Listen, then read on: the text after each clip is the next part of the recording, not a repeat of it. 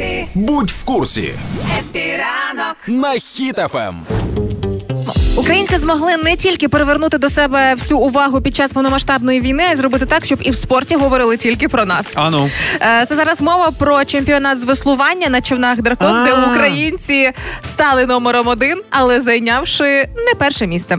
Е, Буквально вчора в соцмережах розлетілося відео, як українці, е, які брали участь у чемпіонаті світу з веслування на човнах Так. дракон, накриває їх хвилею суперників, і наш човен починає тонути. Але українці все одно за 200 метрів до фінішу продовжують веслувати, гребти, ніби нічого не відбувається, і в результаті шосте місце із дев'яти учасників Клас. фіналу. Ого. Човен потонув, але вони догребли. Ви уявляєте, Це яка фантастика. це сила волі. Вони ще й відмовились від допомоги. Їм від е, допом... хотіли допомогти, але вони відмовились. І слухайте, саме головне, а хто переміг? Хто А хто знає? пер- Нема цього в новинах. Це про взагалі шок, тому що всі світові змі писали саме про українців. І нас на фініші зустрічали гучними оплесками, стоячи оваціями. І я тільки можу уявити, як прикро було переможцям в той момент. Ми, ми 800 тисяч років готувалися.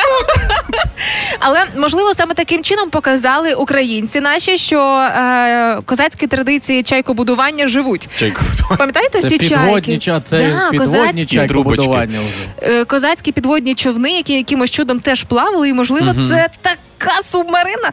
Але можливо жартували, що це підводні човни були насправді такі змагання. Просто Але- забули всі правила зразу Слухайте, розказати. А може це вони, типу, під шумок змагань провели якісь тестування якихось підводних Випробування? випробування? Може. Завтра вже бомбануть там якогось Можливо. академіка сухо, сухопалкового рученкового. Я хлопці ні на що не натякаю, але хотіла б знати, чи не був цей човен жовтого кольору, якщо ви розумієте про що я. Цинкебау.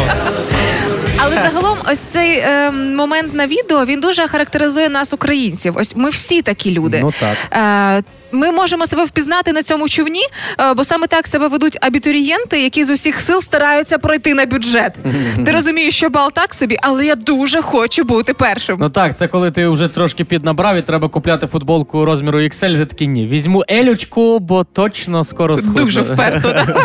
Це коли ти з друзями сидиш е, за столом, а жінка вже каже: пішли додому, а ти видумуєш на коня, на кобилу, на перший шаг ноги.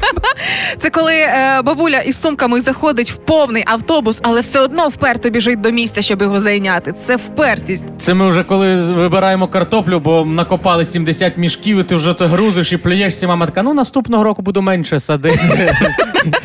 Е, Це коли хлопцям, знаєте, в інстаграм не відповідають, не відповідають, Ага. а він все огоньки шле і шле, шле. Це коли молода мама з останніх сил до глибокої ночі, але пише уроки з сином. Бо що він гірше всіх в класі буде, а? Ти заїхав на 20 хвилин до родичів, але вже сидиш третю годину. Дядя Валера вже все, що було горюче, дав тобі, і ти вже нарешті все допив. Думаєш, треба їхати. І тьотя Зіна така: ще є чернічна налівочка. Дуже вперто. Е, Це коли студентом е, їдеш на навчання, і ти думаєш, цей лоток не влізе, але все-таки його ставиш зверху на сумку. Я вам скажу, хлопці, що ось це відео треба зберегти абсолютно всім нам в телефон, щоб завжди мати коротке відео пояснення на питання, хто такі українці. Просто показати, і все буде зрозуміло.